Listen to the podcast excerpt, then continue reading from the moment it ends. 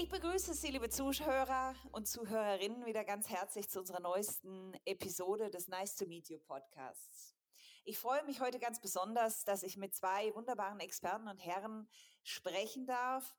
Ich begrüße nämlich bei mir Harald Henn. Er ist CEO bei Marketing Resultant und Co-Founder und Autor des CEX Trendradars, zusammen mit Nils Hafner, der auch im Podcast dabei sein wird.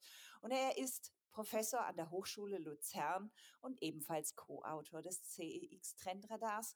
Und ich werde jetzt mit den beiden eintauchen in die neuesten Trends, die wir dieses Jahr auf dem Radar behalten sollten. Ich begrüße euch beiden ganz herzlich. Willkommen. Ja, hallo Maike. Hallo Maike, guten Morgen.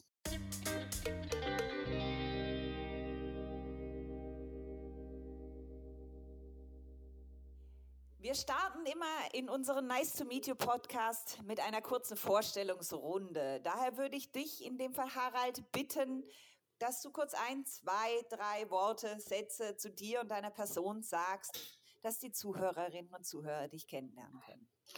Ja, mache ich sehr gerne. Vielen Dank, Maike. Also mein Name ist Harald Henn, Geschäftsführer von Marketing Resultant aus Mainz, aus dem schönen Rheinhessen und seit gefühlten Ewigkeiten beim Thema ähm, Kundenmanagement, Callcenter, Custom Experience unterwegs und mit dem großen Vergnügen, das gemeinsam mit äh, Nils Hafner tun zu dürfen. Das ist die wunderbare Überleitung zu dir, lieber Nils. Auch wenn ich wahrscheinlich doch die meisten Zuhörerinnen und Zuhörer kenne, bitte ich dich doch vielleicht noch mal zwei Worte zu dir zu sagen und deiner Person. Ja, super. Vielen Dank, liebe Maike. Ja, ich freue mich auch hier zu sein. Mein Name ist Nils Hafner. Ich bin äh, seit 15 Jahren äh, Professor an der Hochschule Luzern in der Innerschweiz, darf mich da um das Thema Kundenmanagement kümmern. Und Kundenmanagement begleitet mich eigentlich schon jetzt seit, seit knapp 25 Jahren. Man mag es gar nicht glauben. Das hat also angefangen mit einer, mit einer Dissertation rund um dieses Thema Qualität im, äh, im Callcenter. Und äh, das, der Fun Fact am Rande ist, äh, äh, da gab es damals wenig deutschsprachige Literatur und eins der zwei Bücher, die es überhaupt auf dem Markt gab, äh, äh, da war der Harald Henn Co-Autor und insofern äh, wahnsinnig lustig, dass ich dann 15 Jahre später mit dem angefangen habe, Business zu machen. Äh, insofern äh, witzige Geschichte. Äh, ich lebe mit meiner Familie hier am Bodensee äh, äh in, in Kreuzlingen, schaue jetzt gerade auch auf den Bodensee.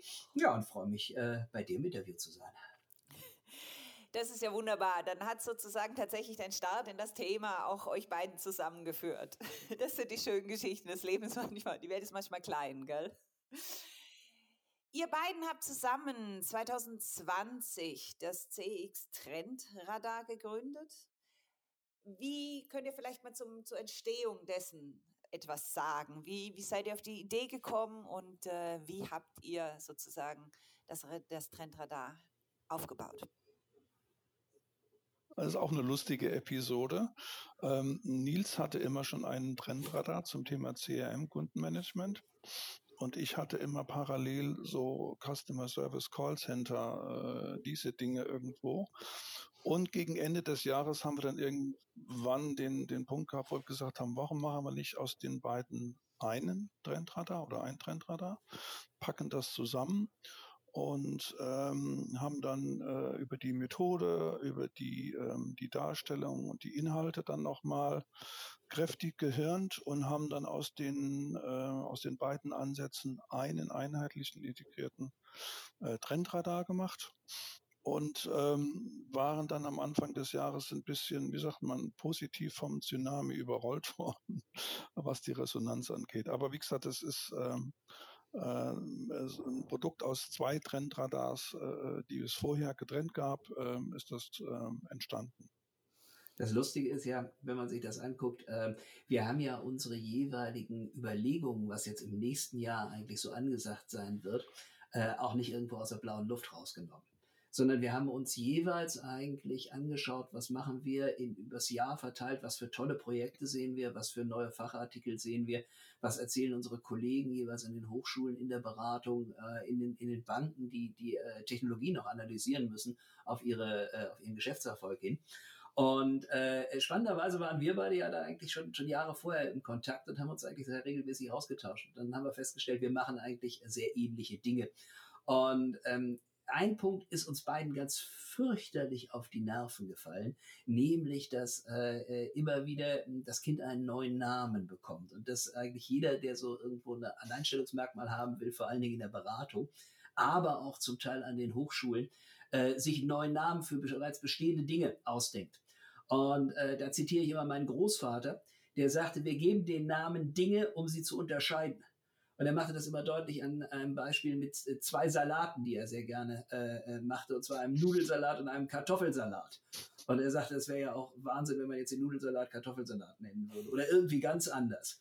So, und äh, so sind wir eigentlich drauf gekommen, dass wir so ein Radar machen möchten unter dem äh, Gesichtspunkt auch einer, einer, einer Sprachnormierung und einer langfristigen Betrachtung von Trends, ähm, äh, dass das nicht immer ganz hundertprozentig möglich ist. Das mussten wir dann auch erfahren in den letzten zwei Jahren. Ich würde gerne vielleicht für die Zuhörerinnen und Zuhörer noch kurz den, den Trend da ein bisschen beschreiben, also wie der aufgebaut ist, was ihr dort genau anschaut.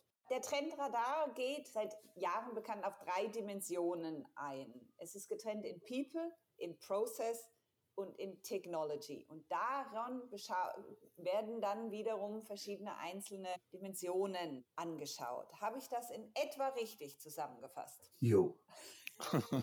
Das ist ja im Prinzip, ist dieses Unterscheiden in diese drei Kategorien, das ist nicht neu. Ähm, und auch ähm, diesen Reifegrad von Vision bis hin zur Commodity, das ist nicht neu.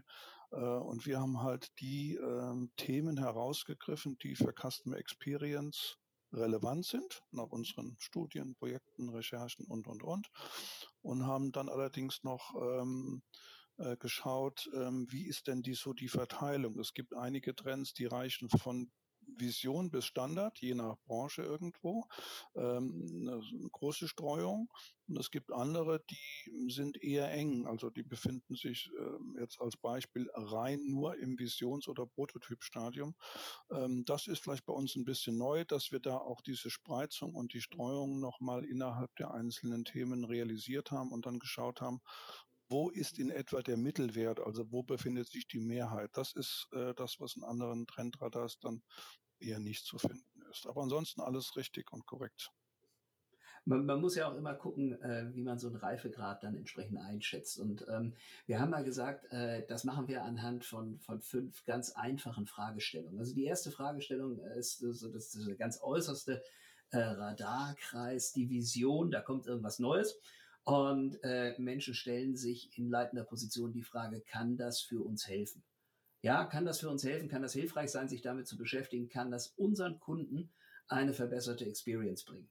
Und äh, das ist so ein, so ein bisschen das Thema Vision. Es taucht auf auf dem Radar, man liest darüber und man macht sich Gedanken, funktioniert das für mein eigenes Unternehmen? So, dann kommt der nächste Reifegrad Prototyp. Da ist äh, die Frage, haben wir schon mal was gebaut? Ja, äh, das heißt also, man geht aus dem reinen Denken, das könnte hilfreich sein, in ein Ausprobieren über. Und ich glaube, dieses Ausprobieren ist gerade heute, wenn wir uns sehr stark auch über agile äh, Methoden unterhalten, ein ganz wichtiger Punkt, dass wir Prototypen bauen und uns dann mal damit auseinandersetzen, funktioniert das für unsere Organisation? Also äh, Frage beim Prototyp, hat das einer schon mal gebaut?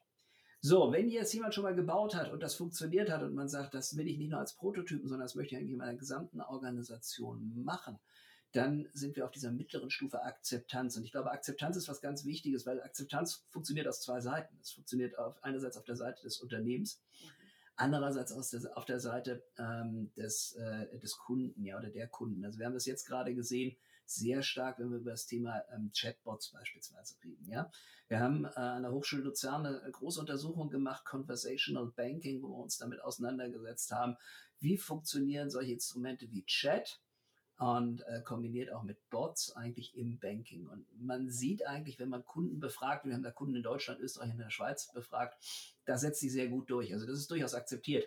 Auf der anderen Seite stellen wir fest, ähm, über, über Chat kommt ein Prozent des gesamten Volumens von Kundendialogen rein.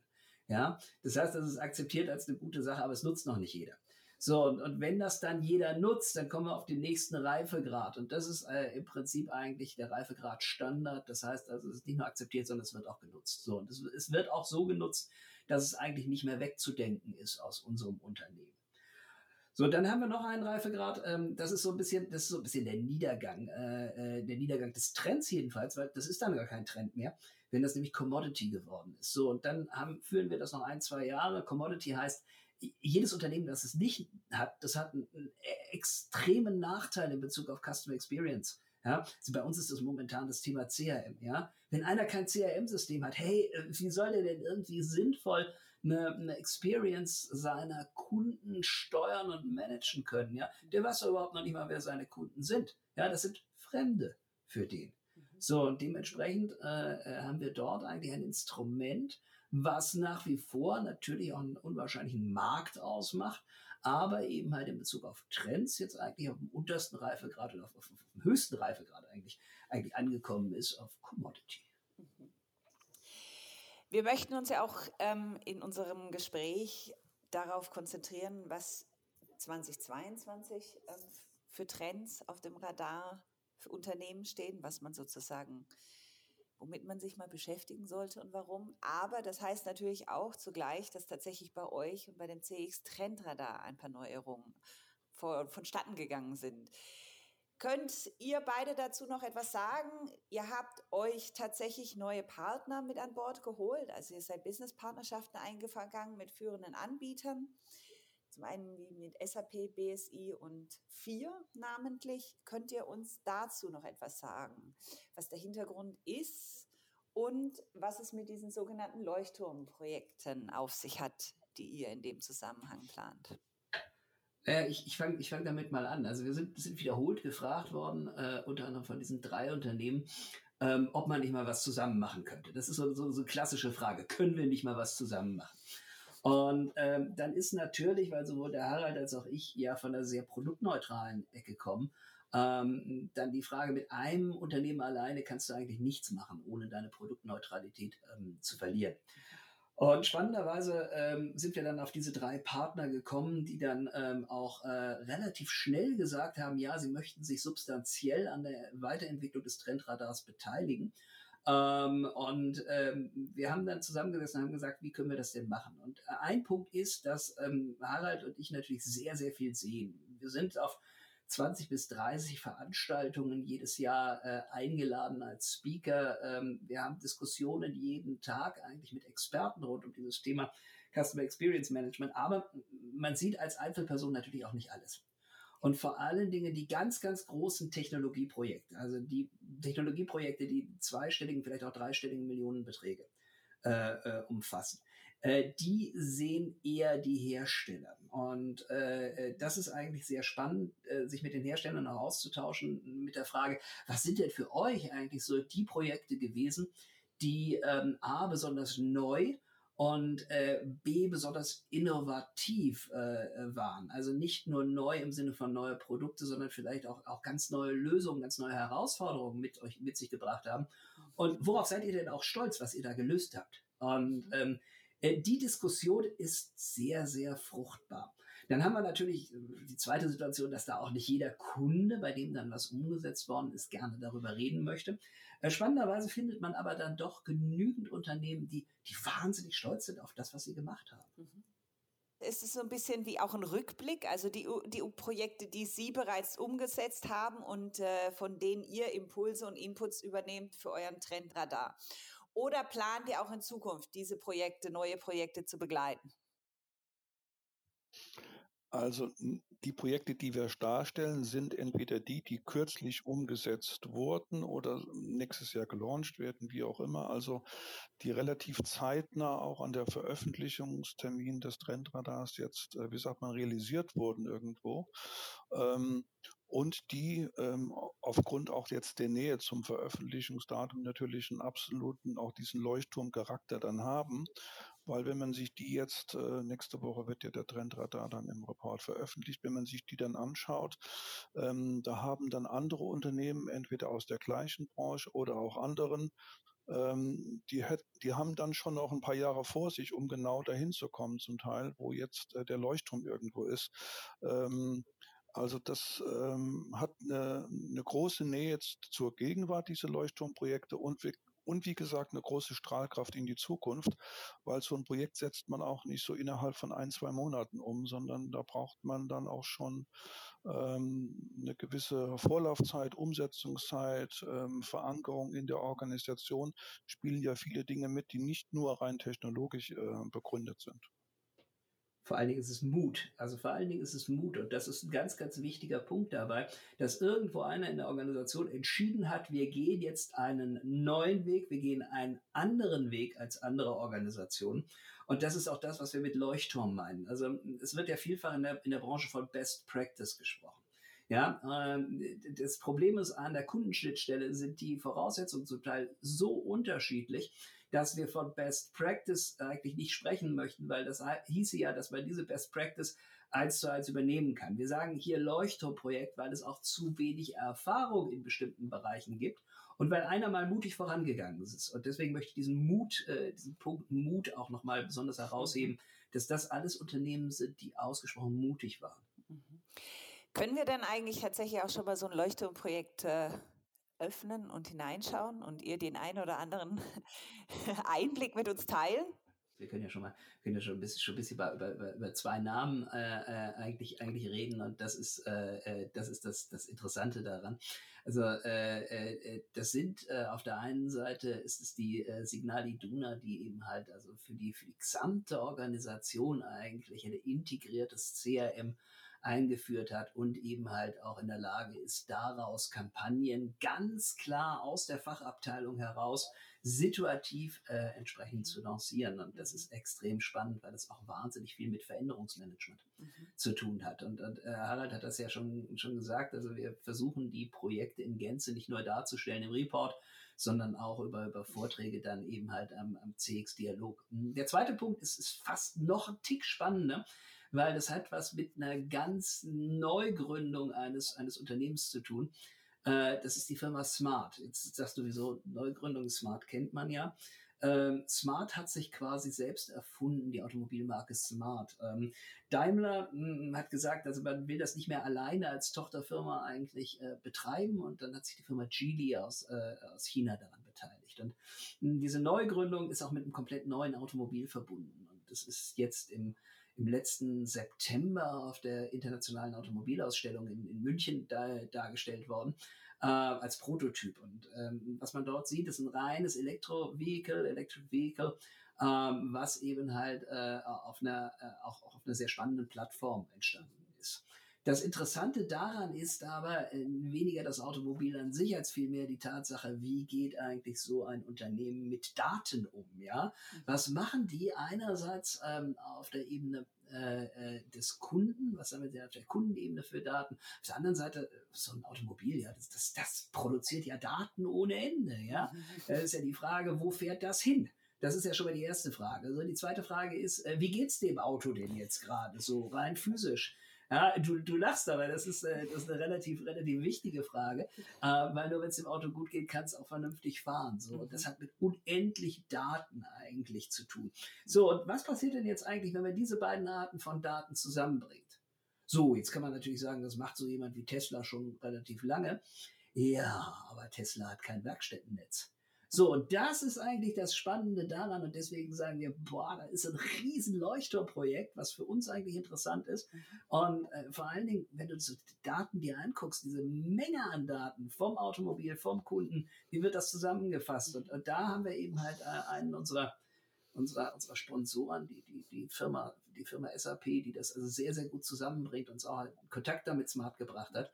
Ähm, und, und, genau das sind so die Arten von Projekten, wo wir sagen, hey, da können wir eigentlich jetzt ähm, selber auch einerseits daraus lernen, andererseits aber auch wieder Rückschlüsse ziehen. Was bedeutet das denn für die Erfahrung des Kunden? Ja? Was ist denn so eine, was ist denn so eine, so eine, so eine Experience, die dadurch entsteht, wenn eben halt alle Daten zusammen sind und, und was kann man denn damit machen? Und damit kann man spannende Sachen machen. Ähm, ich will da dem Vortrag nicht zu sehr vorgreifen. Insofern äh, 16. Februar ist der, ist der beim CX-Dialog. Das ist doch super.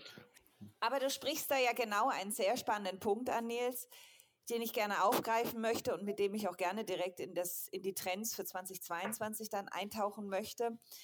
Du sprichst das Thema Vernetzung an. Die Daten, Datenhaltung, Vernetzung tatsächlich der Auswertung, der Analyse und auch dem, was natürlich dann mit dieser ganzen Erkenntnis und den Insights auch gemacht wird.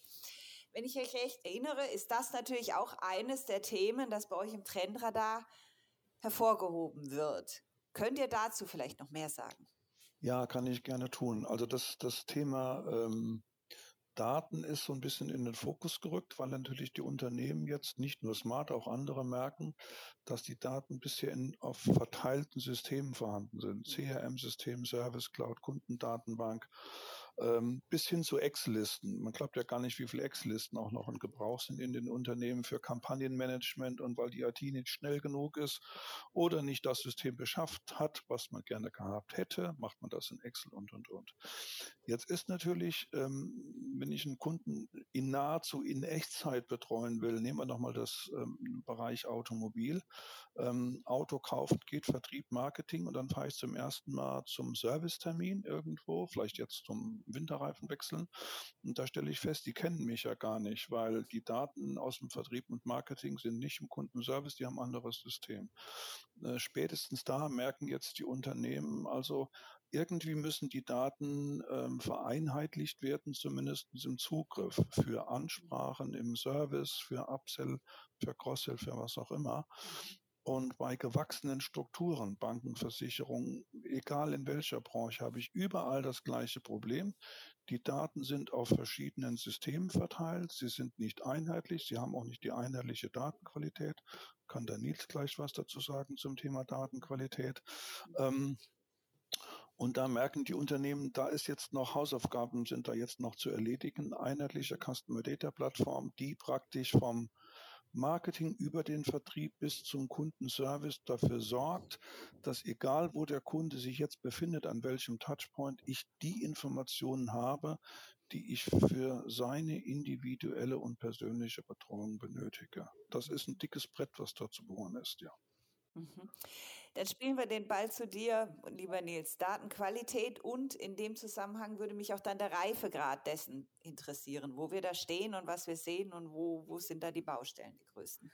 Also der, der, der Reifegrad ist äh, von Branche zu Branche sehr unterschiedlich. Und das ist eben halt das, was wir, was wir rausgefunden haben. Wir haben einen riesen Spread im Trendradar 2022, wenn wir uns mit dem Thema Customer Data Plattform eigentlich auseinandersetzen. Da sind Unternehmen, die machen das seit Jahren, die haben überhaupt gar keine andere Chance, als ihre Daten entsprechend sauber aufzuführen und an jedem Touchpoint entsprechend zu nutzen. Nehmen wir die Telekommunikationsunternehmen. Mhm. Ja, im Telekommunikationsumfeld ähm, äh, reduziert sich die Marge jedes Jahr um 50 Prozent. Die machen jedes Jahr 50 Prozent weniger Marge und, und jetzt ist eigentlich das Spannende daran, die machen auch deutlich weniger Umsatz, weil, Umsätze, weil einfach die, die, die Preise letztendlich äh, sinken. So, das heißt also, du musst schon sehr, sehr intelligent dich aufstellen und äh, das, was dir da eigentlich die Möglichkeit auch zur Automation gibt, das sind eben halt die Daten. Auf der anderen Seite hast du Branchen wie Banking, äh, Versicherung, wo nach wie vor eigentlich sehr viel Geld verdient wird. Und äh, wo du zwar mit sinkenden Margen konfrontiert bist, aber noch nicht eigentlich die Automation als eigentlich den Beitrag ähm, definiert hast, der dir dabei am meisten weiterhilft, ähm, deine Kosten zu senken. Und das Spannende, was wir daran sehen, ist, wir haben gerade eine Untersuchung gemacht rund um das Thema Datenqualität und Quantität im Banking, dass sich die Banken erst anfangen, damit auseinanderzusetzen. Da werden erst jetzt äh, dedizierte Teams eingestellt, da werden jetzt erst eigentlich definiert, äh, was heißt für uns eigentlich Datenqualität und Quantität und vor allen Dingen, und das ist eigentlich ja das Spannendste, ähm, was wiederum branchenübergreifend äh, gilt. Äh, wie generiere ich denn eigentlich äh, diese Daten, diese Kundendaten an der Kundenschnittstelle? Das heißt also, welche Daten gibt mir mein Kunde überhaupt?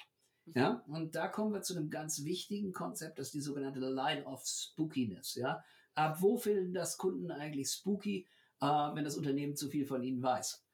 Und ich glaube, da müssen Unternehmen sich nochmal ein bisschen auch zusammenraufen und sich überlegen, wo sammle ich eigentlich Daten? Also wir haben das Modell Jäger und Sammler.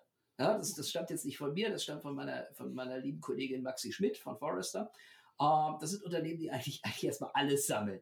So, und äh, jetzt ist die Frage, will der Kunde das? Oder will der Kunde eigentlich, dass man sich sukzessive kennenlernt, diese, diese vielen kleinen Ja's, die man sich holt, ähm, dass man entsprechend etwas äh, eigentlich auch verwenden darf? Ja, kennst du sicherlich aus dem eigenen Umfeld, Maike, ja, wenn einer äh, hinter dir herläuft, den du nicht kennst und alles aufschreibt, was du tust, dann findest du das eher spooky. Ne? Das ist ein Stalker.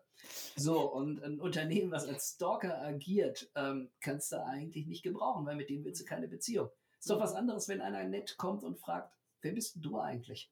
Und du sagst, mhm. Maike. Ja, also äh, du, du merkst, das ist, das ist das organische Kennenlernen. Ich glaube, das ist, das ist etwas, was viel mehr in den Geschäftsalltag übertragen werden muss. Das heißt, übertragen werden muss, da sind wir noch in, noch in der Findungsphase in dem Fall tatsächlich. Du nix, Harald. Ähm, es gibt Branchen, die da, ähm, wie sagt man, eine fast schon jahrzehntelange Erfahrung haben, Versandhandel. Die mussten immer schon mit jedem einzelnen Kunden schauen, dass sie eine optimale Beziehung haben. Da gibt's schon ähm, auch Modelle mit Kundenwert, RFM hieß das im Versandhandel. Die haben immer schon frühzeitig geguckt, äh, stimmt unsere Adressqualität, das hieß bei denen nicht Datenqualität, sondern früher hieß es bei denen Adressqualität, was aber nichts anderes ist wie Datenqualität. Was wissen wir über den Kunden? Was gibt er uns freiwillig preis? Weil je besser wir ihn kennen und je mehr er bereitwillig er uns Informationen gibt, desto besser können wir Angebote auf ihn zuschneiden. Win-win für beide Seiten. Also ich werfe den Kunden nicht mit Katalogen zu, die ihn nicht interessieren und Produkten. Auf der anderen Seite ähm, weiß der Kunde, dass mit seinen Daten vertrauensvoll umgegangen wird. Also die haben das praktisch, wie Nils richtig sagte, organisch gelernt. Ähm, es gibt aber andere Branchen, die haben einfach, weil Speicherplatz preiswert ist und weil ich mit Software so vieles machen kann, die haben den Kunden auf Tod und Teufel zugemüllt mit äh, Umfragen, mit Datenerhebungen, haben zum Teil auch Daten, ich sag mal, ohne seine Zustimmung gesammelt, wie auch immer. Und die wundern sich jetzt, dass der Kunde auf einmal so Reaktanzen hervorbringt ne, und sagt, nee, will ich jetzt eigentlich nicht mehr. Ich will, will dir das auch nicht mehr alles geben irgendwo, weil ich sehe keinen Nutzen drin. Google hat dafür einen schönen Begriff äh, geprägt, Zero Party Data also Daten, die der Kunde freiwillig proaktiv einem Unternehmen gibt, weil er sich davon auch einen Nutzen verspricht. Das ist, was Nils eben angesprochen hat. Also wenn beide Seiten sehen, das wird vertrauensvoll genutzt und ich habe da was Positives auch als Kunde davon, dann wird das Unternehmen davon profitieren. Aber nicht alle haben diese jahrzehntelange Erfahrung wie der Versandhandel und müssen das jetzt zum Teil erst mühsam lernen, äh, wie das funktioniert. Also wirklich noch eine große Baustelle in dem Fall. Ja. Ja, absolut. Aber dieses ganze Thema, was wir jetzt besprochen haben, der Vernetzung, geht ja auf all diese drei Dimensionen, die ihr gerade, die ihr in eurem Trendradar anschaut, auch ein. Es betrifft die People, Process und Technology. Ich würde gerne dann aber tatsächlich auf die einzelnen Dimensionen auch nochmal weiter eingehen, um diese vom übergreifenden Vernetzungs sozusagen Trend auch ein bisschen tiefer einzutauchen was das für die einzelnen Dimensionen bedeutet. Wenn wir uns unsere, wenn wir nun die Dimension der People genauer anschauen, wo sind die großen Trends 2022, die dort Unternehmen im Detail oder tatsächlich konkret sich auf die Fahne schreiben müssen? Also wenn wir, wenn wir uns das, das anschauen, dann stellen wir in über alle, über alle Trends eigentlich fest, dass das Ganze koordinierter wird. Und das ist eine ganz große Freude. Also wir haben äh, 2021 äh, äh, ja geschrieben, dass im, im, ersten Pandemiejahr also eigentlich ein Wildwuchs an, an Technologiegebrauch äh, entstanden ist. Und ähm, das auf Kosten der Handhabbarkeit. Und ich glaube, dass, äh, äh, dass diese Erkenntnis auch in die Köpfe des Top-Managements äh, eingegangen ist. Ähm, gerade wenn wir uns darüber äh, unterhalten, wie ist CX eigentlich verankert im Unternehmen? Hat das einen Link zur, zur Unternehmensstrategie? Dann stellen wir jetzt mehr und mehr fest, ja, CX bekommt strategische Elemente. Das heißt, äh, dass Unternehmen eigentlich feststellen, wo stehen sie heute und wo wollen sie hin und welche Mittel wollen sie dafür einsetzen. Mhm. Das ist etwas, was wir jetzt mehr und mehr eigentlich sehen. Und vor allen Dingen ist eigentlich die Idee in den Köpfen angekommen, dass es dafür die Mitarbeitenden braucht. Und äh, das ist etwas, was uns sehr freut. Also das Thema Employee Experience Management, das ist extremst äh, gewachsen äh, äh von 2021 auf 2022, weil man auch festgestellt hat, die Arbeitswerkzeuge, die Mitarbeitende in Marketing, Vertrieb und äh, vor allen Dingen Kundenservice zur Verfügung haben, die müssen auch gerne genutzt werden.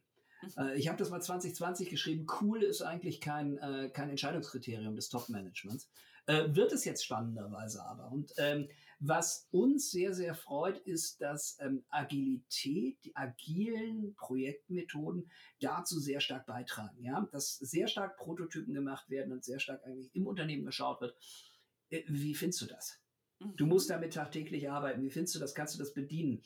Ähm, hilft dir das weiter in deinem Arbeitsalltag? Macht das deinen Arbeitsalltag einfacher? Mhm. Und ich glaube, dass solche Fragen, und die sind ja nun wirklich nicht Rocket Science, äh, sehr stark dazu beitragen, dass insgesamt eigentlich A, bessere Systeme da sind, die B, Mitarbeitende motivieren, eigentlich ähm, äh, besser mit dem Kunden umzugehen und letztendlich den Kundenkontakt schneller und einfacher machen. Und das ist ja ganz häufig das, was Kunden wollen. Die wollen eine Problemlösung, sympathisch und kompetent. Mhm. Mhm. Das heißt, es geht tatsächlich der menschliche Kontakt mit der Technologie, die ihm dabei hilft, seinen Job zu machen und das Problem des Kunden zu lösen. Yeah. Ihr habt im Trendradar auch den CX Innovationsmanagement Punkt angesprochen oder das führt ihr auf. Also sprich neue innovative Methoden ähm, für den Kundendialog. Habt ihr denn dort noch ein paar konkrete Beispiele für die Zuhörerinnen und Zuhörer? Ja, der, der Kernpunkt ist äh, beim Innovationsmanagement, das ist eigentlich so die, die vernachlässigte Kategorie. Ja? Also das ist so die einzige, die einzige Kategorie, die 2020 sogar sich negativ entwickelt hat. Ähm, und wo wir jetzt, wo wir doch ernsthaft, also wo wir jetzt froh sind, dass das, ähm, dass sich das wieder ein bisschen, bisschen positiv entwickelt. Ist ja auch klar, wenn ich, äh, wenn ich operativ Probleme habe, dann muss ich als allererstes mal alle Ressourcen, die ich habe, in die operative Sicherstellung des, des Geschäfts reinbringen. Ja, das ist Kompetenz. Ohne Kompetenz kann ich in keinster Art und Weise überleben. So, wenn ich die Kompetenz sicher habe, also den Betrieb sicher habe, dann kann ich eigentlich mich auf Innovation konzentrieren. So, das ist Gott sei Dank 2021 wieder der Fall gewesen. Das freut uns sehr. Und jetzt ist halt die Frage, wie kriege ich Innovation in diesen Prozess rein? Mhm. Und da gibt es natürlich verschiedene Quellen. Äh, die Quelle der Kundschaft, ähm, die haben jetzt viele Unternehmen entdeckt. Das ist, man bekommt Feedback nicht nur in Bezug auf das strukturierte Feedback, aufs NPS, aufs äh, Customer Effort Score, sondern man bekommt auch Beschwerden, man bekommt auch äh, Feedback über Google, man bekommt Hinweise darauf, was nicht gut läuft. Mhm. Ja, also da ist schon eine Fülle von Innovation eigentlich da.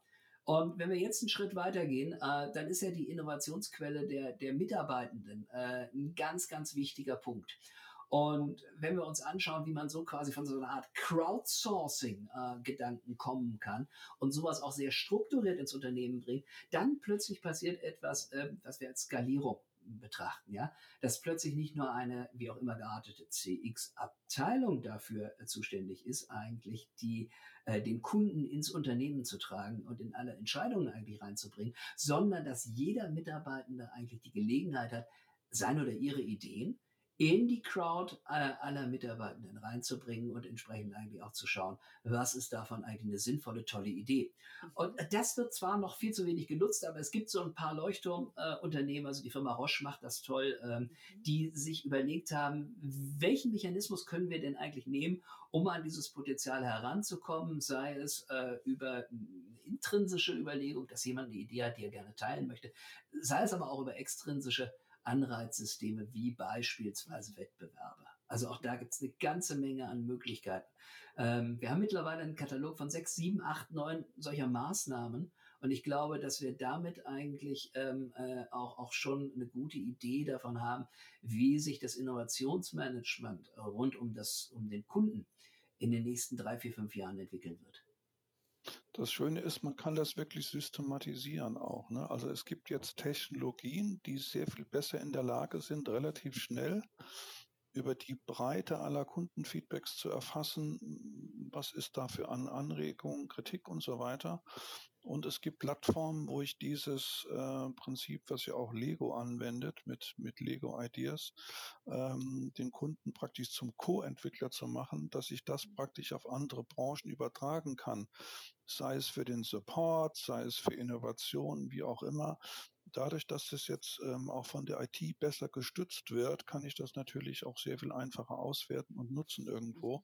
Und das ist ein Trend, der, der wirklich positiv stimmt, weil ähm, ähm, das Witzige ist, ich muss die Kunden gar nicht so groß irgendwo extern sich motivieren. Die, mhm. die Kunden sind schon äh, eigentlich ähm, ähm, ähm, sehr gut intrinsisch motiviert, um dem, dem Unternehmen Rückmeldung zu geben, wenn es dafür eine Wertschätzung und ein Dankeschön mhm. und eine, wie auch immer Anerkennung dafür gibt. Mhm. Und äh, das, was da an Feedback kommt, an Produktentwicklung und so weiter, das ist meistens sehr viel besser, als die eigenen Produktingenieure das äh, sich jemals ausdenken könnten das spielt auch in, in die Richtung ein, die du vorhin angesprochen hattest, Nils, richtig ähm, in diese Spookiness, wie man Daten bekommt. Mhm. Also wenn ich einen mhm. richtigen, mhm. einen driftigen Grund habe, als Kunden auch meine Daten zu geben, dann bin ich auch bereit dazu. Jetzt geht das in die Richtung, ihr benennt das im Trendradar oder habt es unbenannt auch ähm, in dieses Outside Insights Thema. Ja zusammen mit dieser Multi-Experience, also vom Omnichannel mhm. zu Multi-Experience.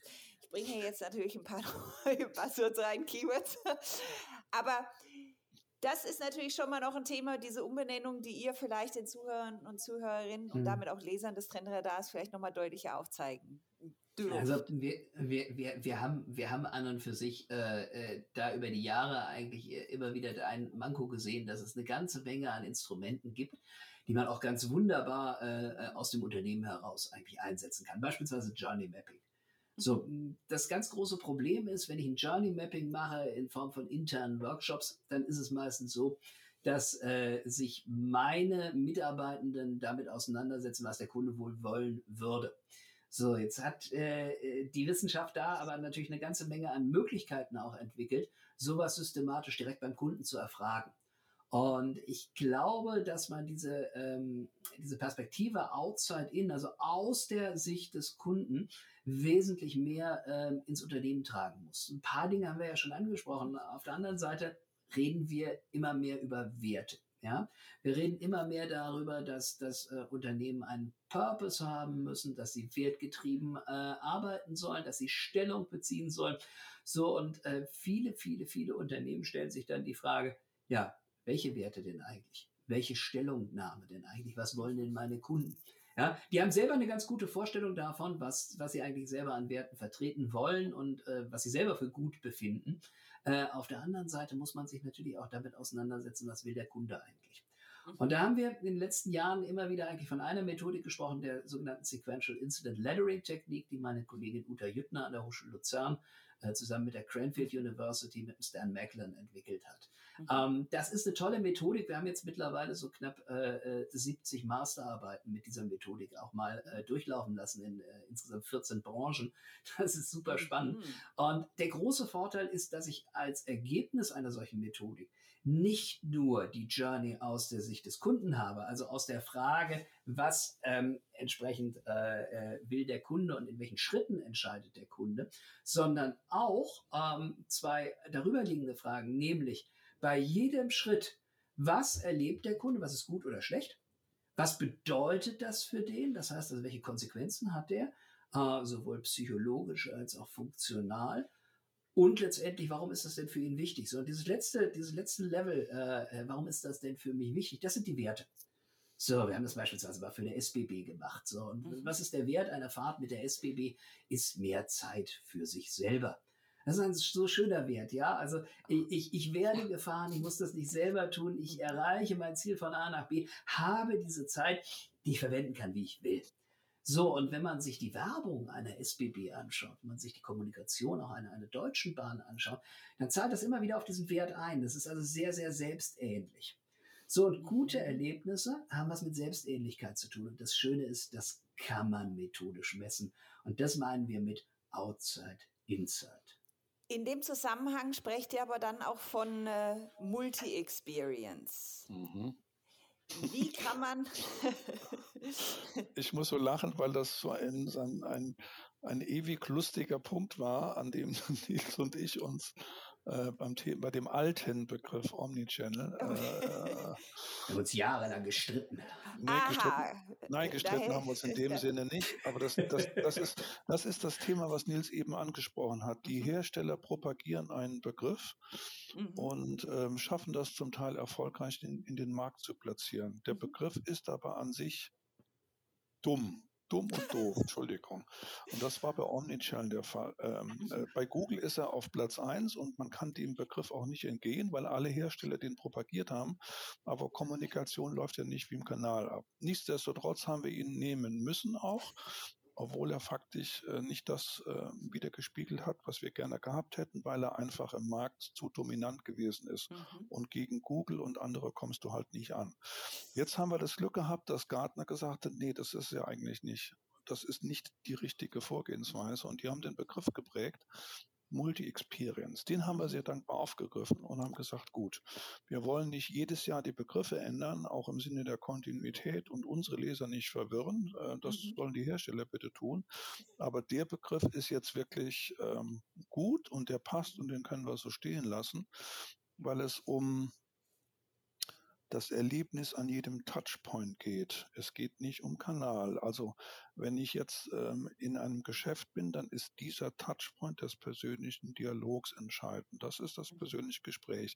Dann gehe ich aus der Tür, habe was vergessen, bin aber schon so weit weg vom Geschäft, gehe nicht zurück, nehme mein Smartphone in die Hand und starte jetzt einen Chat oder ein Telefon, dann habe ich einen anderen Touchpoint. Und es gilt einfach bei Multi-Experience dafür zu sorgen, dass der Kunde keine Brüche hat, also dass dann im Anruf im Idealfall jemand sagt, ja, ich sehe, Sie waren vor einer Viertelstunde bei uns im Geschäft, Sie haben das zur Abholung da bestellt und ich sehe das gerade, das ist kein Problem, wir können das gerne umbuchen. Es geht um konsistente medienbruchfreie Reisen entlang einer Customer Journey. Und da passt der Begriff Multi-Experience absolut perfekt. Und deswegen haben wir uns da entschlossen, auch diesen neuen Begriff jetzt zu nehmen irgendwo. Und der passt jetzt wieder gut mit dem, was Nils gesagt hat, äh, in das Thema Outside Inside. Das ist überhaupt so ein Thema im Trendradar. Alles hängt mit allem irgendwo an, an, an bestimmten Punkten immer zusammen. Das sind keine isolierten Veranstaltungen. Genau. Du hast im letzten C360 Magazin auch einen wunderbaren Bericht darüber geschrieben, Nils, über diesen Switch zu Multi-Experience. Also für alle Interessierten gerne zum Nachlesen, dann auch bald bei uns online, dieser Beitrag.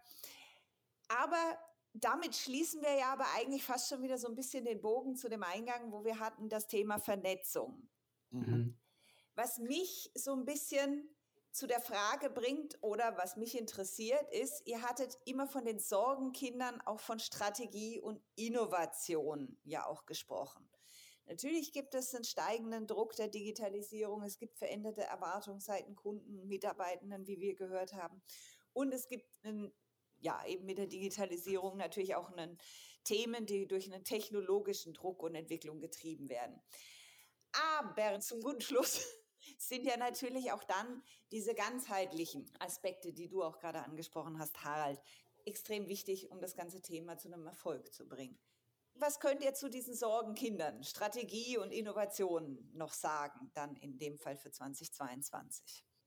Naja, also Strategie muss man ganz klar sagen, äh, stellen verantwortliche Entscheidungsträger im Unternehmen jetzt fest, dass offensichtlich Customer Experience Management sich auszahlt. So, das ist das Schöne, ja. Also äh, äh, das heißt also, man stellt fest, man kann damit mehr Geld verdienen. So, ähm, da man eben halt andere Beispiele sieht, andere Leuchtturmprojekte, die diesen Weg gehen, sagt man, jetzt will ich mal rausfinden, ob das für mein Unternehmen auch gilt. Und äh, dementsprechend fängt man dann an, eigentlich sich damit zu beschäftigen und als allererstes mal ein Zahlengerüst aufzustellen. Ja? Und äh, das, das Spannende ist so eine Strategie, ähm, die man dann hat mit einer, mit einer Standortbestimmung, mit einer Zielbestimmung und mit den Mitteln, ähm, die muss ja irgendwie gesteuert werden. Ja? Du musst ja sehen, bist du auf dem richtigen Weg. Und das ist für uns eigentlich ein Trend, der besonders wichtig ist, nämlich in dem Moment ähm, äh, gehen wir davon aus, dass es dafür ein Management-Cockpit braucht. Und gerade im letzten Jahr hat sich unwahrscheinlich was entwickelt im Bereich von Management Cockpit. Also ein Artikel, der momentan sehr viel diskutiert wird ähm, von Bain Company, zeigt auf, dass eigentlich eine reine Messung über ein NPS, also eine reine Messung in Bezug auf, auf, auf Feedback-Daten, ja, Feedback-Informationen vom Kunden, ähm, äh, für viele, viele Unternehmensführer auch zu, zu weich, als zu weich wahrgenommen wird. Dementsprechend sagt man sich, ja, können wir doch eigentlich mal messen, ähm, wie viele Neukunden bekommen wir denn eigentlich auf Basis von Empfehlungen einerseits und andererseits, wie viel Umsatz machen wir denn eigentlich auf Basis von Cross- und Upselling mit bestehenden Kunden? Ja, diese beiden Elemente nimmt man eigentlich äh, zusammen und sagt, okay, das ist eigentlich der Wertbeitrag, den uns eine äh, wie auch immer geartete, überzeugende Customer Experience dann entsprechend äh, bietet. Und ich glaube, dass das eigentlich ein ganz, ganz guter Weg ist, drei Dinge miteinander zu verknüpfen. Nämlich einerseits die Geschäftskennzahlen. Ja? Wie entwickelt sich eigentlich mein Geschäft? Und dafür muss ich natürlich in der Lage sein zu messen, wie viele neue Kunden kommen denn über eine Empfehlung rein? Wie viel Business habe ich denn gemacht über Cross- und Upselling? Das ist so der eine Punkt. Der zweite Punkt ist aber auch, ähm, dann als Frühwarnindikator zu überlegen, was sagen denn meine Kunden? Und das ist völlig egal, ob wir ein NPS nehmen, eine Kundenzufriedenheit oder im, im Customer Service und Customer Effort Score. Wichtig ist, dass wir solche Feedback-Mechanismen haben, mit denen wir dann entsprechend eigentlich so die Stimmungslage messen können. Denn Stimmung führt zu Umsatz. Das merken wir auch bei Wirtschaftsprognosen. Also Stimmung führt zu Umsatz. Ich glaube, das können wir heute Haken dran machen, das ist gegeben. Jetzt ist aber die Frage, was führt zur Stimmung? Zur Stimmung führt dann äh, ein Erlebnis und das Erlebnis bieten wir heute über Prozesse. Das heißt also, was äh, der dritte Bestandteil ist, sind die Prozesskennzahlen. Ich muss mir überlegen, wie eigentlich meine Kampagnen laufen im Bereich Marketing. Ich muss mir überlegen, wie sieht meine Sales Pipeline aus? Wie kann ich meine Sales Pipeline auch beeinflussen im Bereich Sales? Und ich muss mir überlegen, wie viel meiner Kunden bekommen eigentlich äh, eine Lösung im ersten Anlauf. Ja, First Contact Resolution Rate. So, und das ist das, was ich als, als ähm, äh, als integriert eigentlich auch wahrnehme, ähm, eine Messung über diese drei Ebenen Prozess, Feedback und Geschäftskennzahlen. Und ich glaube, dass wir da in diesem Jahr einen substanziellen Fortschritt haben und dass wir eigentlich auch ähm, aus der Strategie heraus den Anspruch von Geschäftsführungsmitgliedern haben, zu beweisen, funktioniert das denn mit der Customer Experience? Und ähm, deswegen führe ich jetzt erstmal so ein bisschen weg von der, von der, von der, von der Strategie. Äh, Innovation ist natürlich dann der Weg dazu, ja. Also wie kann ich denn Verbesserungen herbekommen? Äh, äh, was kann ich denn Neues machen, was mich differenziert?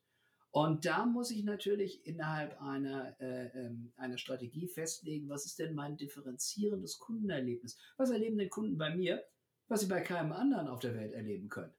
So, und wenn ich darauf keine Antwort habe, dann ist halt problematisch. Und dann muss ich mir was überlegen und das hat ganz häufig was mit Innovation zu tun. Mhm. Siehst du das, Harald, ähnlich oder was bedeutet für dich die Strategie oder die vernetzte Sicht oder dass das CX im Management angekommen ist, wenn man es mal so kurz zusammenfasst? Also die Frage des Managements jetzt nach Kennziffern, rechnet sich das für mich? Das ist immer ein Ausdruck des Managements, ich nehme das jetzt ernst. Mhm. Ähm, ich habe in Corona vielleicht auch gelernt, dass andere, die ein besseres Kundenerlebnis ihren Kunden geboten haben, mir die Kunden äh, ab gejagt haben. Und dann kommt das Bewusstsein im Management. Und dann kommt natürlich gleich die Frage, wie rechnet sich das? Das ist dann, was, was Nils gerade gesagt hat. Also der NPS alleine im luftleeren Raum sagt jetzt gar nichts irgendwo. Aber wenn ich es feststelle, also mein Kundengewinnungsprozess ist um den Faktor X langsamer oder teurer als bei Mitbewerbern irgendwo, ähm, dann fange ich an nachzubohren irgendwo. Und das ähm, hat natürlich einen direkten Bezug zum Kundenerlebnis. Wenn das zu lange dauert, wenn zu viele Brüche drin sind, jetzt kommt wieder die Vernetzung, Customer Journey, wie auch immer, ähm, dann fange ich jetzt als Manager da an nachzubohren und sagen, was passiert eigentlich, wenn wir die Kundenreise schneller gestalten, wenn wir da ein Differenzierungsmerkmal haben. Ich nehme jetzt mal bewusst einen deutschen Kunden, Aldi. Nicht den Aldi jetzt äh, von heute, aber vielleicht den vor fünf, sechs, sieben Jahren. Aldi war, die, war das letzte Unternehmen im Retail, was Scannerkassen eingeführt mhm. hat. Warum? Weil Aldi gesagt hat, ähm, die Scannerkassen, die man mir anbietet, sind alle viel zu langsam. Ich muss da drei, vier Mal mit dem Produkt über die Scannerkasse, bevor der Code erfasst wird. Also sind sie bei ihren Preisgruppen geblieben. Ne? Also eine Dose aus drei Meter Entfernung heißt für eine Aldi-Verkäuferin 1,19 Euro, 1,19 Euro, weil alle Dosen waren in der Preisgruppe 1. Jetzt haben die diese Scannerkassen eingeführt, aber so konsequent, dass der Barcode ums ganze Produkt rumgeht. Ähm, Aldi, Aldi hat in aller Konsequenz auf Schnelligkeit äh, getrimmt. Wenn jemand fragt, warum kaufst du bei Aldi, ist es nie der Preis. das, was bei Aldi immer das Ausschlaggebende war, das Kundenerlebnis war Schnelligkeit. Die Produkte waren immer am gleichen Platz, also Kaffee links am Eingang, Kosmetik waren, Zahncreme war immer am Quergang und auf dem Rückweg raus konnte ich die Dose Mais mitnehmen. Da konnten Sie einen Kunden mit verbundenen Augen reinführen. Es war immer am gleichen Platz, was für den Kunden, der auf Zeitersparnis aus ist, ein Riesenvorteil ist. Wenn ich meine Einkaufsliste habe, muss ich nicht kreuz und quer. An der Kasse muss ich nicht lange warten, weil der Scanner schneller ist. Auch beim Bezahlen, wenn man das mal misst, ähm, der Bezahlvorgang mit einer Girokarte, mit einer EC-Karte ist beim Ali um den Faktor drei oder vier schneller als bei allen anderen. Warum? Weil sie einfach das System besser ausgereizt haben. Also Aldi hat im Innovationsmanagement Customer Experience auf Einfachheit und Zeitersparnis äh, gesetzt irgendwo. So, und wenn man sich anschaut, wie erfolgreich war oder ist Aldi, stellt man fest, das hat sich irgendwie wohl offensichtlich gelohnt. Ne? Also mhm. dieses, dieses Phänomen ähm, macht es für den Kunden einfach, verwirre ihn nicht und stehle ihm nicht die Zeit. Und jedes andere Unternehmen muss jetzt für sich eine Positionierung im Markt finden. Alle können nicht wie Aldi agieren, äh, mhm. wo es für sich jetzt irgendwo ähm, etwas findet, dass der Kunde wertschätzt, was er gerne hat, ähm, was ihn zu einem treuen Kunden macht. Und dann muss ich das natürlich messen, also wieder beim, beim Dashboard und beim Cockpit. Und ich muss die richtigen Kennziffern messen, also Prozessdurchlaufzeiten, Wartezeiten, Backlogzeiten, First Call Resolution, wie auch immer. Ähm, und dann wird daraus ein Schuh. Also ähm, Aldi ist für mich so der Prototyp dessen nicht mehr der heutige Aldi. Die, das ist jetzt irgendwie, ist die Strategie ein bisschen, weiß ich nicht, aufgeweicht anders. Aber der Aldi vor fünf, sechs Jahren, das ist für mich so der Prototyp dessen, wo ich sage, Customer Experience in aller Konsequenz bis auf den letzten Meter ähm, durchdekliniert, bis hin zum Training der Mitarbeiter. Die waren nie unfreundlich, aber sparsam, sage ich jetzt mal. Die ah. Mitarbeiter beim Aldi waren immer darauf trainiert, sich nicht über den Papagei und die das Wohlbefinden der Enkelkinder zu unterhalten. Und ähm, wenn man die Ware über den Scanner gezogen hat bei Aldi, danach kommen noch 30 Zentimeter und dann kommt der Einkaufswagen. Also wenn ich nicht ganz schnell meine Ware hinten reinpacke, dann macht die, die Kassiererin so mit dieser Hand diese Wischbewegung und schiebt mir den Rest rein, bloß schnell wieder raus hier. Bei anderen Supermärkten muss man sich das mal angucken. Das dauert ewig lange, drei bis viermal so viel Zeit wie beim, beim Aldi. Haben wirklich alle Touchpoints und alle Punkte, die auf Zeitersparnis äh, äh, ausgerichtet sind, konsequent optimiert. Und das, das ist für mich ein gutes Beispiel für Customer Experience irgendwo. Und sie messen diese Punkte dann. Ne? Mhm. Du sprichst für mich da noch einen sehr spannenden und auch wichtigen Punkt an, dieses Differenzierungsmerkmal für Unternehmen und das konsequent natürlich auch zu erlebbar zu machen. Was mich zu dem Punkt des Kundenservice bringt. Also auch die Frage, die ihr ja auch mal aufgeführt hattet, das Fragen Kundenservice als Cost Center wahrzunehmen oder Kundenservice als tatsächlich den Mehrwert für den Kunden wahrzunehmen. Was gefühlt oder meine Frage, ich sage das jetzt persönlich, gefühlt noch langsam vorangeht. Oder was sind eure Erkenntnisse dazu? Viel zu langsam. Viel zu langsam. Also das ist, äh, das ist, das ist immer noch, immer noch wahnsinnig spannend, weil ähm, äh, auch da habe ich immer den Eindruck, ähm, ist der Druck einfach noch nicht hoch genug. Also wir sehen das auch aus dem, aus dem Service Excellence Cockpit sehr häufig, dass du zum Teil völlig, völlig unterschiedliche Ziele auch äh, für den Kundenservice hast. Also auf der einen Seite soll, die, soll das Gespräch möglichst kurz sein, auf der anderen Seite willst du aber Cross- und Upselling realisieren. Und äh, das passt äh, hinten und vorne nicht zusammen. Warum? Weil die meisten Unternehmen immer noch im Blindflug sind äh, darüber, was eigentlich der Wertbeitrag ihres Kundenservice ist. Mhm. Und Blindflug bedeutet für mich äh, einerseits äh, die Frage, wie viel Experience entscheidet sich denn im Kundenservice? Und das ist nach dem Kauf quasi jede Customer Experience. Ja, also jede Frage, möchte ich mit diesem Unternehmen eigentlich überhaupt eine Beziehung führen, entscheidet sich dann, wenn ich als Kunde ein Problem habe. So, und äh, dementsprechend muss ich natürlich überlegen, wie kann ich Probleme gescheit lösen.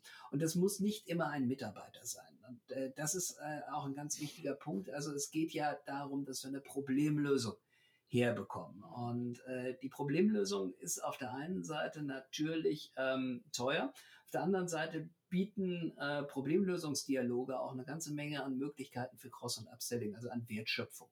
Ja, oder auch äh, die Möglichkeit, äh, Dinge kennenzulernen. Und da ist unser Trend, die, der Value Irritant Matrix, eigentlich ein ganz wichtiger, weil wir glauben, dass äh, Unternehmen heute organisatorisch äh, besorgt sein sollten, zu unterscheiden, welche, ähm, welche Problemlösungsgespräche will ich eigentlich haben. Und welche Problemlösungsgespräche kann ich eigentlich automatisieren, auch sehr zum Wohl des Kunden, weil er dann einfach sehr viel schneller eine Lösung bekommt. Mhm. Bedeutet aber, dass ich als allererstes mal mich mit, mit, mit den Möglichkeiten vertraut machen muss, die ähm, so ein Kundenservice überhaupt bietet und nicht von vornherein sagen, ja, das muss ich ja machen. Ja, äh, damit kann ich keinen Blumentopf gewinnen. Mich wundert es, wenn ihr ansprecht und sagt, natürlich all diese Kennzahlen und messen und einen Wert berechnen. Kundenservice bietet sehr viele Möglichkeiten, Kennzahlen hinzuzuziehen, wie der Kunde, wie der, wie der Mitarbeiter was wahrnimmt. Dort spricht ein Mitarbeiter direkt mit dem Kunden. Ist dort zumindest langsam dann in dem Trend, dass ein ganzheitlicher Wert für einen Kunden geschaffen wird, erkennbar, dass dem Kundenservice zugehört wird? Wir messen immer noch zu oft die Effizienzkennziffern, also wie lange dauert durchschnittlich ein Gespräch im Kundenservice, ne? Average Handling Time, das war so, oder Service Level. Das sind Kennziffern, die ähm, fast schon Jahre oder Jahrzehnte den Kundenservice dominiert haben. Beide Kennziffern sind völlig für den Kunden irrelevant irgendwo. Also der Kunde will sein Problem lösen. Wenn es jetzt drei Minuten dauert, dauert es drei Minuten und wenn es eine halbe Stunde dauert, dauert es eine halbe Stunde. Hauptsache das Problem ist gelöst. Ne? First Contact Resolution Rate ist sehr spät erst auf die Bühne gekommen, der Kennziffern, die relevant sind irgendwo. Die Unternehmen haben viel zu lange die Effizienzdinge gemessen. Also wie lange dauert das, äh, Average Handling Time, wie auch immer. Also die hatten zwar viele Kennziffern, die hatten die auch schon relativ lange. Das Callcenter mhm. spuckt ja ohne Ende diese Daten aus, mhm. aber es waren die falschen Kennziffern. Hätten die gemessen, also Nils Hafner ist ein VIP-Kunde und vielleicht sollte ich für den mal eine halbe Stunde Zeit investieren und mal aktiv zuhören, was ihn denn jetzt wirklich mhm. bedrückt irgendwo, dann hätte ich festgestellt, der hat schon drei neue Kunden gebracht, der hat eine hohe Weiterempfehlungsquote, Heute würde man sagen, das ist ein Influencer und wenn ich sein Problem ein für alle Mal löse, weiß ich, ich habe ihn als treuen Kunden. Wenn ich diese Dinge messe, habe ich mehr davon, als einen blöden Service-Level zu messen und zu sagen, oh, Nils kam erst nach 17 Sekunden zu dem, zu dem Agenten durchgestellt und unser Zielwert war ja 15 Sekunden. Mhm. Was soll das? Nils ist froh, dass da jetzt jemand dran ist und ähm, sein Problem irgendwo löst. Also wir messen immer noch zu oft die falschen Dinge im Customer Service. das, das, das Irre ist, äh, wir haben vor zwei Jahren mit, dem, mit den Kollegen vom Service Excellence Cockpit ähm, dazu mal einen, einen, einen kleinen äh, Artikel geschrieben, wann der, der CFO eigentlich Freude hat am, am Kundenservice. Und äh, da haben wir mal äh, die zehn wichtigsten Kennziffern eigentlich äh, ausgebeint und mal geguckt, was wird denn eigentlich gemessen. Gemessen wird, äh, Harald sagt das ganz richtig, Average Handling Time, gemessen wird das Service Level, den ich ja äh, dadurch beeinflussen kann, dass ich da mehr Menschen ans äh, Telefon setze, respektive mehr Leitungen buche. Ähm, gemessen wird Mitarbeiterzufriedenheit, gemessen wird Kundenzufriedenheit. Was nicht gemessen wird, und das ist eigentlich spannend, sind so diese ganzen Verhältniskennzahlen. Mhm. Ja, also Verhältniskennzahlen, ähm, wie viel Prozent meiner Kunden haben denn überhaupt einen Servicevorfall? Ja, und wenn ich eben halt ein starkes Kundenwachstum habe, was die meisten E-Commerce-Unternehmen haben, dann muss ich mich nicht wundern, dass ich unter Umständen mit den bisherigen bestehenden Kundenservice-Kapazitäten nicht mehr zurechtkomme. Ja, das ist also eine typische Geschichte. Dann, wie viele Beschwerden bekomme ich eigentlich in Bezug auf alle Servicefälle? Ja, und da sehen wir eigentlich äh, die Frage, wie viel Kundenservice ist denn so nicht akzeptabel, dass Kunden dann von sich aus sich nochmal darüber beschweren. Also ich glaube, auch das ist eine typische Kennzahl, die wird überhaupt nicht verwendet.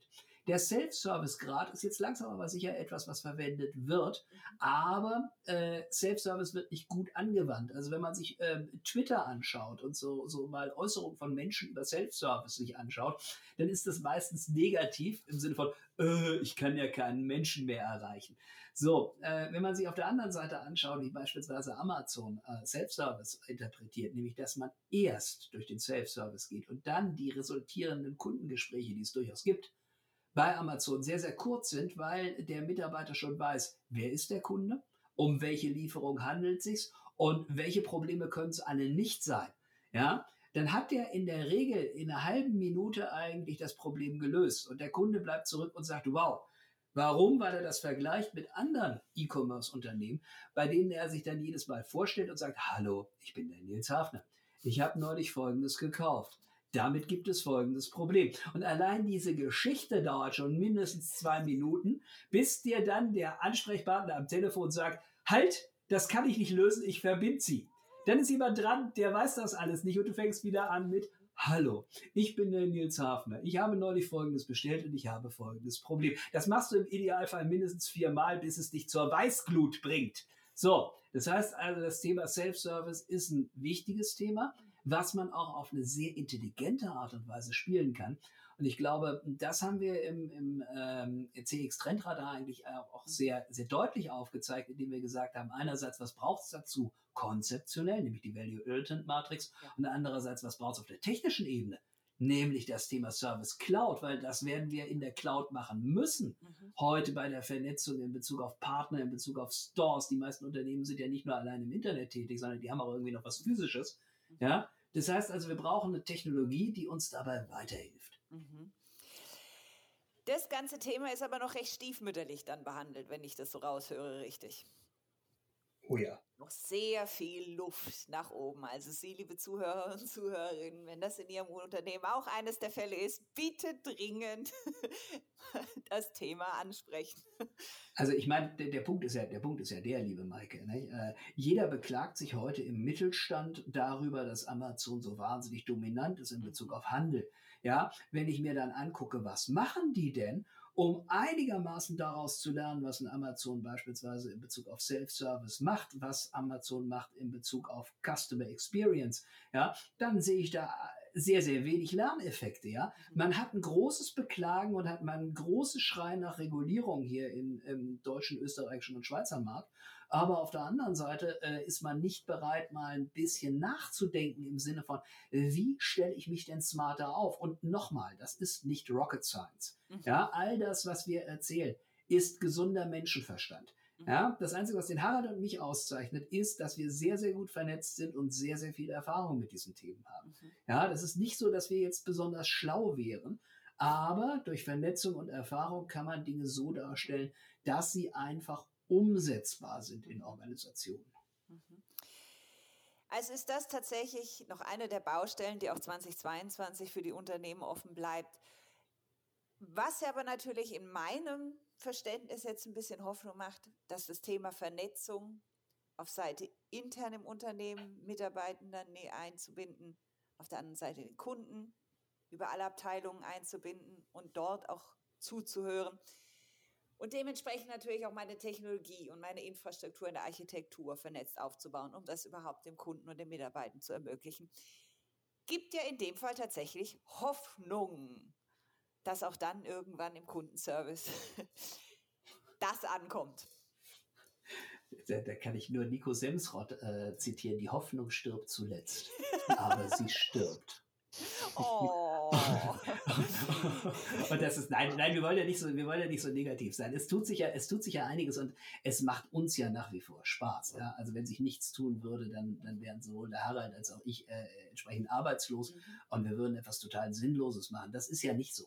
Aber ich glaube, und das ist jetzt der große Auf, Aufruf auch, äh, äh dass das Leben eines Kundenmanagers durch die Lektüre des CX Trend Radars und des Reports 22 besser werden kann. Also lesen Sie das. Damit würde ich tatsächlich dieses Gespräch auch schließen.